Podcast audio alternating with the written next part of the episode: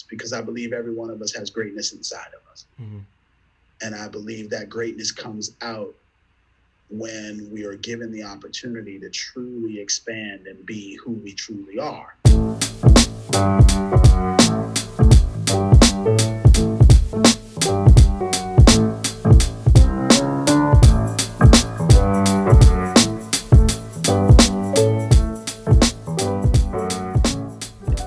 Hey, what's up, everybody? I'm your other co host, Jordan, and welcome to episode four of the Scholar Spotlight podcast. In addition to highlighting our scholars each month, we aim to interview at least one influential leader doing some amazing work in their career to speak about their experience and offer some advice to our DCS scholars. This week, I had the pleasure of speaking with Eric Hutcherson, Chief People and Inclusion Officer for Universal Music Group. Eric talks about his decision to leave the NBA after six years the imposter syndrome, and asking yourself, who deserves to have my greatness? It was an awesome conversation with someone who has become family to me. I hope you enjoy, and most importantly, are able to apply some of the wisdom Eric imparts to your own life. As always, remember to like us on social media at Delaware College Scholars, share, and subscribe to the Scholar Spotlight podcast on Spotify and Apple Podcasts. Let's get to it. All right, hey Eric, how you doing? Very good. How are you, sir? I'm doing well, doing well. Uh, Want to thank you for taking the time out of your busy schedule to uh, to do this. It means a lot. So, thank you. Absolutely, my pleasure. Um, so let's get right into it. First question. So you were chief executive of human resources for six years at the NBA, and I would imagine that it was comfortable. You're able to attend every and any NBA game you want, and to any basketball fan, that sounds like the dream. Why leave? Well, so yes, I was the chief HR officer of the NBA. It was a dream because as a basketball player, you can imagine working for the world's greatest sports league, meaning the NBA, and being the principal person for all of our people issues was a dream come true. But above the prestige of working for the NBA is the impact that I can have in any role that I play. Mm. And I felt strongly that while the NBA was an amazing opportunity for me for the six years that I did it, there were other things that I could do that would also be impactful and and have an impact on the world. And given all that's going on right now in society with social issues, with social unrest, and quite frankly, the plight of black people, moving to music was an opportunity for me to really be able to step up and take even a bigger um, um, platform mm. help change the world. So most people love sports. Lots of people love basketball. Everyone listens to music. and as far as I'm concerned, you know, music is universal. So why not go to universal music? It's a great answer. And it goes well with the next question I was going to ask. So you've been at Universal Music Group for two months, and they announced you as Chief People and Inclusion Officer. How did you mm-hmm. feel prior to taking the job, and now having got the chance to get your feet wet? Is it more excitement, relief? You a bit anxious? Kind of walk me through that. It's a little bit of both. You know, um, anytime you start something new, there's a built-in excitement about it, right? Mm. It's it's the idea that I get a fresh start. I get to explore something that I haven't seen before. I get the opportunity to get my feet wet in something new.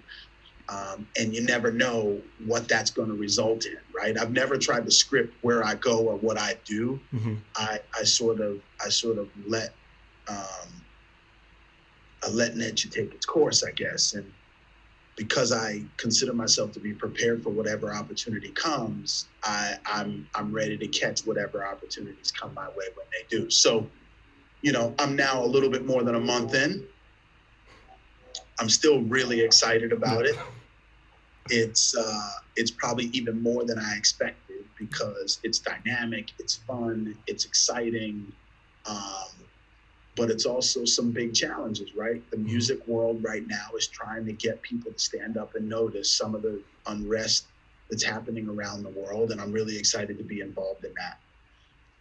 Um, our artists are brands in and of themselves. Mm-hmm. So, you know, to think about all the things that our artists do and how they shape culture, how they shape society, how they shape the the uh, the impressions of young people. It's really it's really awesome to be part of that.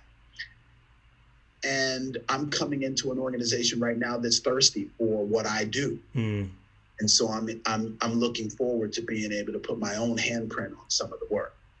Kind of delving a little bit deeper into some of your professional experiences. And I've heard a lot of people talk about the imposter syndrome. And it seems like breaking through that is a universal skill set, especially as a person of color in a senior leadership position and in predominantly white spaces. Have you experienced this feeling of not belonging?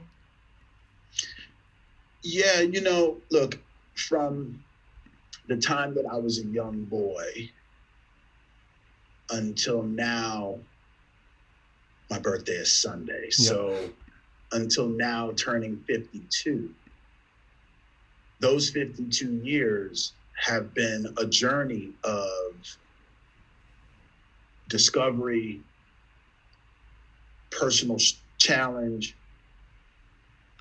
learning who I am as an individual, finding my voice, mm-hmm. recognizing that different circumstances require different people to show up. Mm. And at an early age, you start to discover that posing as one when inside you might be another, or having to flex yourself to make others feel comfortable, hmm. or having to change your personality that comes naturally because it might be off putting to others became almost like just everyday life. It was hmm. just who you were. Mm-hmm. And when you're black in mostly white spaces, you also have to realize that in many instances, your natural self is scary to other people. Mm. I'm six foot three, a relatively big guy. I've got a big personality. Uh, I'm intense and passionate about what I do. and I've been in many a meeting where that literally scares people. Yeah. I'm articulate, I'm educated, I'm capable, I'm experienced. That scares people even more. Mm. And so when you put those two things together, big giant, high personality, high intensity black guy with skills and capabilities behind it, you can make people really nervous yeah. And so, in many instances, I find myself in meetings having to cut back what comes naturally for fear that other people might be scared of me or having to soften my point of view so that people don't think I'm getting mad at them or wow you know taking a back seat in places where otherwise I've got a point of view because I want to let other people step forward so they're not intimidated by me. quite frankly, sometimes I adopted a, a, methodology. I adopted a point of view that said, think five things and say one. Mm. Mm. Basically, because it was easier than always offering your point of view. Might be better sometimes just to hold it back and say it behind the scenes when you don't intimidate and scare people. That's really interesting. And I can definitely relate to that I'm wondering though, how do you balance between being your authentic self then in those moments? Like, because you talked about in terms of kind of having to make those judgment calls sometimes just in the moment when you walk into the room and you may be intimidating. Like, how you still be, how are you still Eric? You know, do you feel like you're still Eric? Yeah. Well, look, so I have the advantage now of 30 years of business experience. So to some degree, I don't care what people think anymore. Yeah. Um, when you're early in your career, maybe you can't quite do that just yet. Mm-hmm. Mm-hmm. Um, but I've learned to adjust, right? So first of all, I don't think anybody is fully made at 22. I'm not sure I'm fully made at 52. So I'm constantly adjusting myself for the for the situation. And you know what? There's there's a maturity about that, right? Mm-hmm. Mm-hmm. I used to get mad and be like, why do I have to be different? Why can't they adjust to me? Why do I have to change? Right. I, sh- I should be able to be my fully authentic self all the time. And and that's true, but also an immature response. The reality is everybody has to flex a little bit for the circumstances they're in. It's called awareness, situational awareness. Mm-hmm. Mm-hmm. Everybody has to be willing to give a little bit of themselves for the greater whole. It's called collaboration and camaraderie and teamwork. Everybody has to take a step back sometimes and be in the background instead of always being in the front. It's just about being aware and being a teammate and being part of a, a greater whole. So there's a side of me that, yeah, like I want to be my authentic self. And that means that I'm not going to suppress my point of view or suppress my ideas or not be a big personality or not be fun, of course. And you shouldn't either, right? Mhm. Because when you get to a certain point where you have to suppress yourself to such a degree that you're not, you don't even recognize who you are, then you've gone too far. Mm. Mm. But do you need to flex your style a little for the audience, or do I mean, unless you're the boss of all bosses in every circumstance, yeah, you need to flex. Because Right. in reality, I got a boss, and my boss has wants things a certain way. So guess what? I'm gonna do it his way, Mhm. Mhm. or else I'm gonna do it somewhere else. And Right. So, you know, you do have to accept that I've got a coach, I've got a boss, I've got a parent, I've got a spouse, I've got a friend. So everybody has to adjust to some degree to other people. What I'm suggesting is don't lose your authentic self in that. Mm. Be flexible. Be able to adjust, but don't lose your identity. Mm. And I Mhm. don't think one has to create the other. And I think that's a maturity response that you can be flexible and you can adjust, but not have to lose your identity. And you gain that through experience. Yeah. Yeah. Through experience, through coaching and teaching, hmm you know, you don't have to make all the mistakes. I can tell you that certain things are mistakes. And if you listen to me, you probably won't make those mistakes. Right. Right. Some happen from learning, some things happen from coaching, and some things happen from experience. And you need all three of those things in order to fully be grown. Got it. Hmm.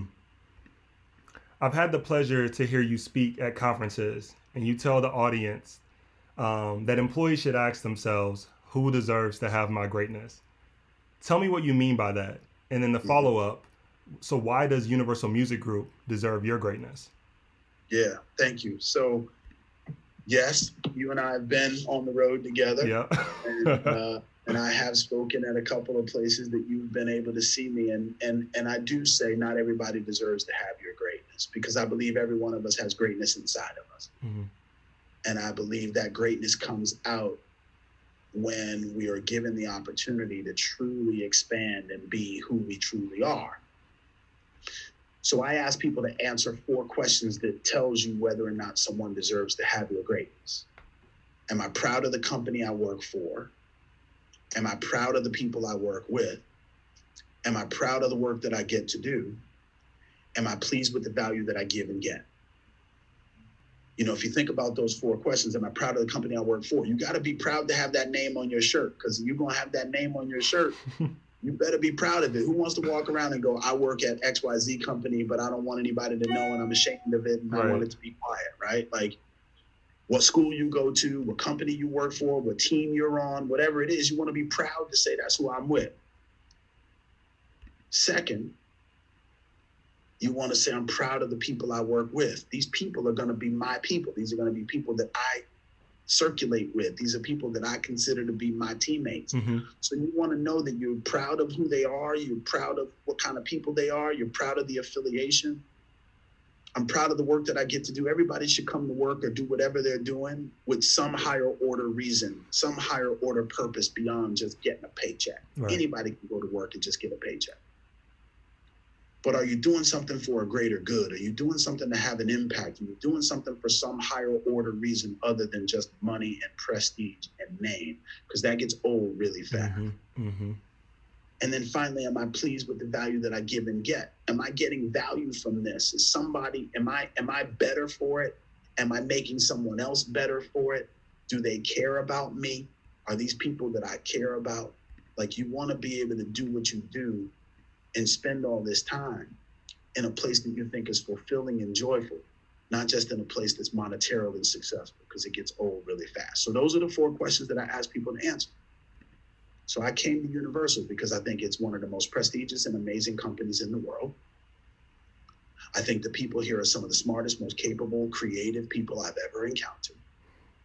The work that I'm getting an opportunity to do is changing the world. I said this was my 9 11 moment when all the George Floyd and all the Breonna Taylor and everything stuff started happening. I was like, you know what? I need a bigger platform because while the NBA is great, there's a bigger platform out there for people to be able to see the social change has to happen and that I want to be part of that. Wow. So I decided to go here because this is work that I believe I get to do that can really make a difference. And then I believe that they value me. And as it stands so far, I'm showing value, I'm getting value, and I'm excited about it. So they deserve to have my greatness right now because they're living up to all four of those things. If the answer to the question was ever no, I'd have to rethink it. Hmm. So, a lot of our scholars are currently starting the college process. Do you think this same notion of who deserves my greatness applies when selecting a college? Absolutely. Absolutely. Because when you're thinking about what school you want to go to, you want to decide like, is this a school that I'm proud to say I attend? Mm are these classmates that are going to be my classmates people that I think I'm going to learn from? Are these professors people that I feel are going to be helpful to me, make me a better person? Mm-hmm.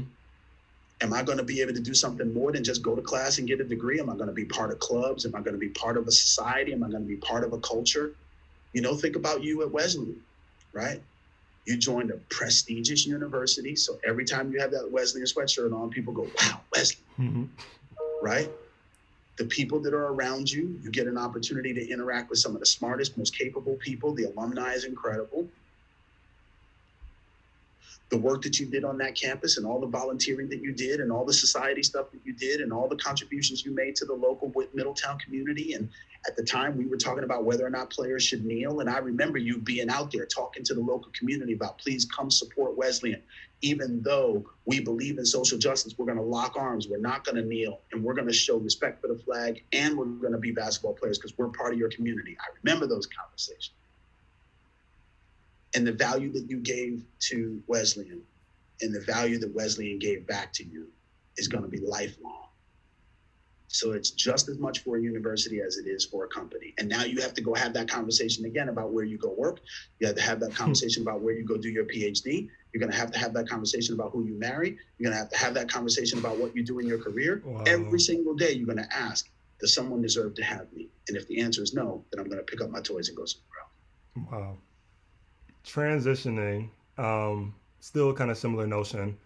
What's one piece of advice you would give our students as they either prepare themselves to start this new chapter of their lives or to our students currently navigating the college sphere in the midst of a pandemic coupled with political and racial unrest?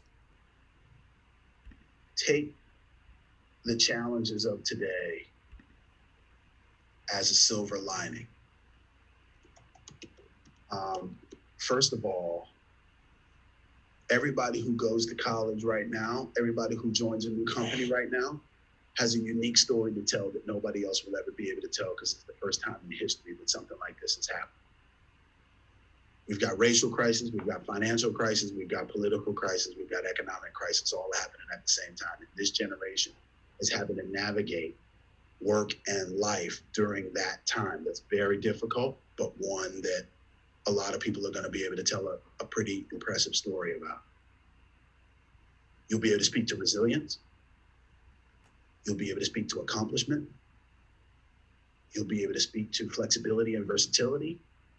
You'll be able to speak to intestinal fortitude. And people are going to be able to speak to innovation. Just think about all the innovations that have happened because of yeah, COVID. Yeah. Think about all the new companies. Think about all the new opportunities. Think about the growth in businesses. The the the changes that people have had to make in their businesses due to COVID. Mm-hmm. Think about the awareness that the world has had now on the plight of Black people, that they otherwise were intellectually aware, but maybe not emotionally aware. Mm. So for someone going to college right now, they've got stories to tell, they've got experiences to call on, they've got uh, uh, accomplishments to harken back to. If you can make it through this time, what can't you make it through? Right, right. If you can be successful in the midst of a COVID environment, what can't you do? If you can be successful in the midst of the plight of Black people every day, worrying that they're going to die when they step out on the street, what can't you accomplish? So suddenly, getting a job feels like right. Getting a job, right? Stay healthy, stay alive, stay relevant, stay employed. Like, get a job. Right. Get a job is easy, bro. How about stay alive? How about Right. keep my family alive? How about stay healthy? How about be vibrant? How about be capable? How about be seen? Mm. Teach young people how to survive in a world where just because of the color of your skin, people think that you're dangerous. Help a young kid to realize that despite that, you can still be friendly with white people and Mm. should be and should embrace them. Because there were just as many people who helped in the civil rights movement that were white as there were that were black. There are just as many people who are up in arms right now about George Floyd that are white than there are that are black. And by the way, those systems and those courts and those police departments and those societies and those governments, they are run by white people. And so they're going to change because white people decide that they want them to be different. Mm. Mm. So one thing I would say to people is if you're a person of color, embrace all people around you because what you want is system change. What you want is system change. And system change comes when everybody decides the place needs to be different, not just black people. Black people wanted the place to be different a long time ago, and the place ain't different. Why? Because the system has to decide it wants to be different, Wow. and the system is white. you. Thank you. Uh, we are at the segment of our podcast now, the Mad Mad Minute. So rapid fire questions. Um, I kind of know what you're gonna say to some of these already, but um, Afraid of this. all right. So look, MJ or LeBron? LeBron. Okay, that was a surprise, but okay. Greatest LeBron. memory. Here's What- why. okay. LeBron, because he's the most versatile, because he can do a little bit of everything. MJ is my man and he's my friend, right? He's dope. But MJ was a slayer and a killer. But MJ can't do all the stuff that LeBron did. MJ just happened to be the first at a lot of stuff, so that's the reason why he's so big. But let me tell you, LeBron is no joke. That was a curveball answer. Wow. Okay. All right. Greatest memory working in the NBA. Uh, my dad passed away the first game of the NBA Finals. I was in Golden State.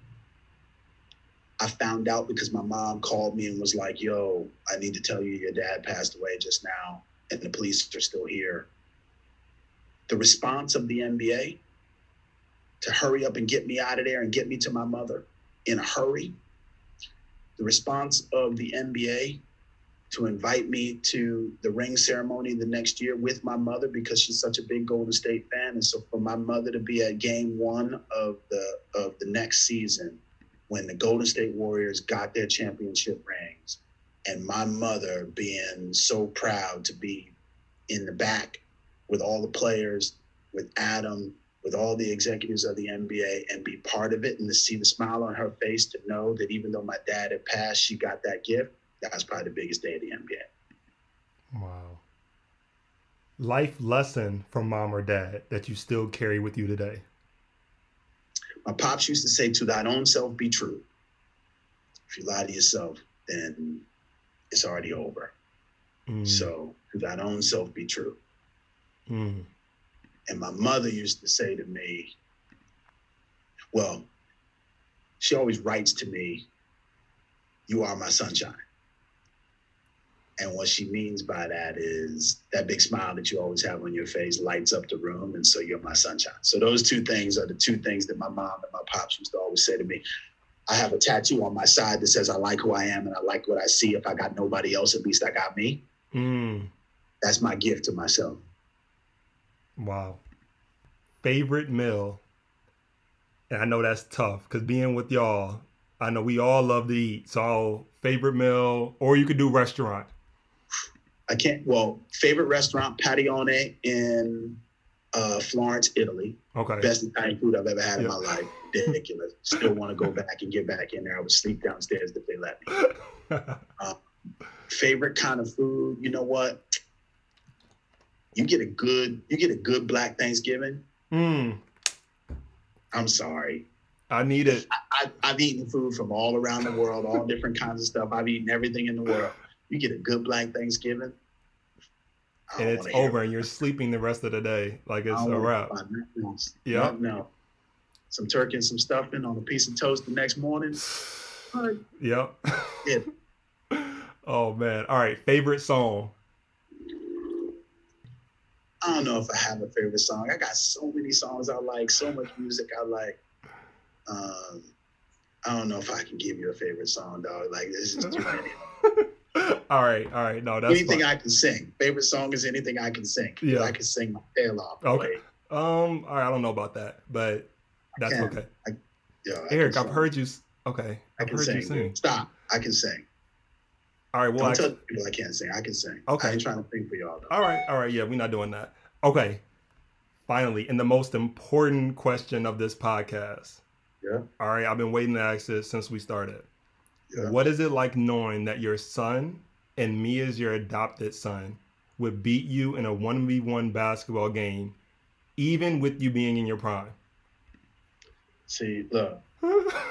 The reason the reason that you try to do this is because like I'm all out here in public, so so you think that that's gonna hold me back. So first of all, first of all, in my prime, both of y'all get dunked on. Oh.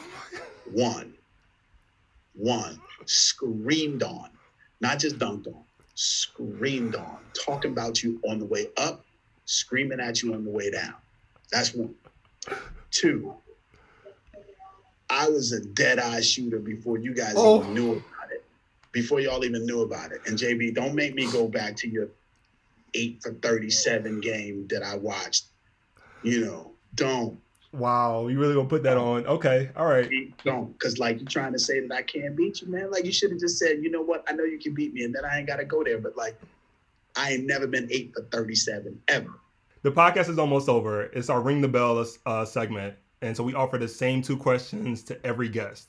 Yeah. What's one piece of advice you would give to your 16 year old self, and what's Mhm. your why? Okay. So 16 year old self, breathe.